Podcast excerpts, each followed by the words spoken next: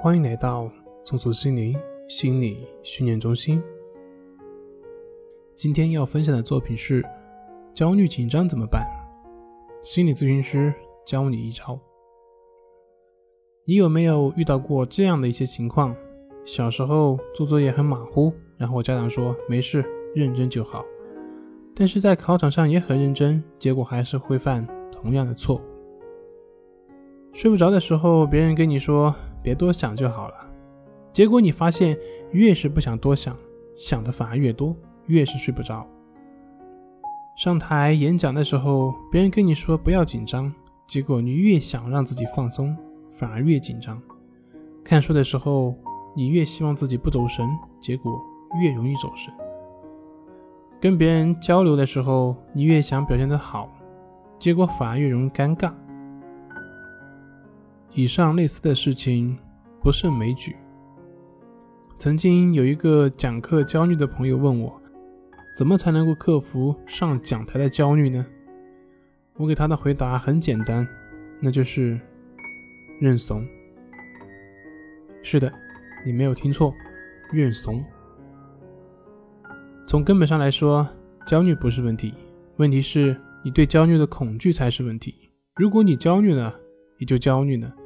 你不去压制、克制你的焦虑，坦然的去面对焦虑，那么焦虑就对你没有什么太大的影响。没有恐惧的焦虑就不会对人有负面的影响，因为焦虑它只是一种情绪，就跟你开心的时候的情绪是一样的。而我让他认怂呢？认怂的根本意义就在于，我承认我焦虑，我也不再试图去消除焦虑，我只是去接受焦虑情绪的存在。接受焦虑，也就不再被焦虑所控制。这个的确不是一般思维所能理解的。生活就是这样，很多的问题就在于我们过于夸大自身的意志力。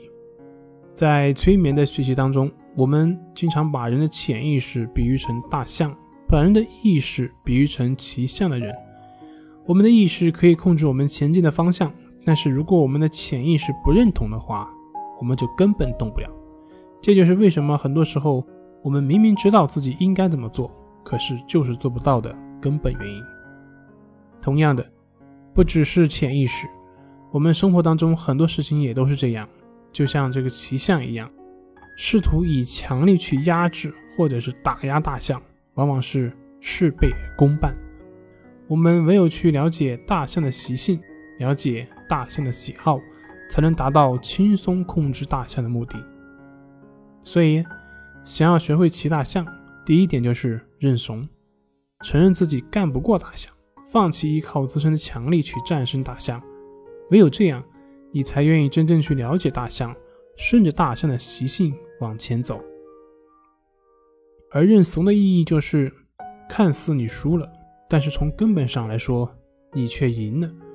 就像《天龙八部》中无崖子的真龙棋局，所以呢，我希望你们也能学会认怂，承认自己不管多厉害，也有很多人很多事不会让你如意，也有很多圈子是融不进去的。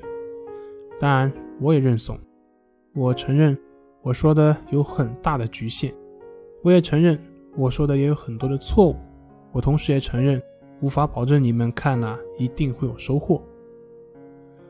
但是我想要说的是，唯有遵循事物自身的习性规律，你才能够更好的行走于社会。而认怂，是你真正开始了解事物的开端。好了，今天就分享到这里，咱们下回再见。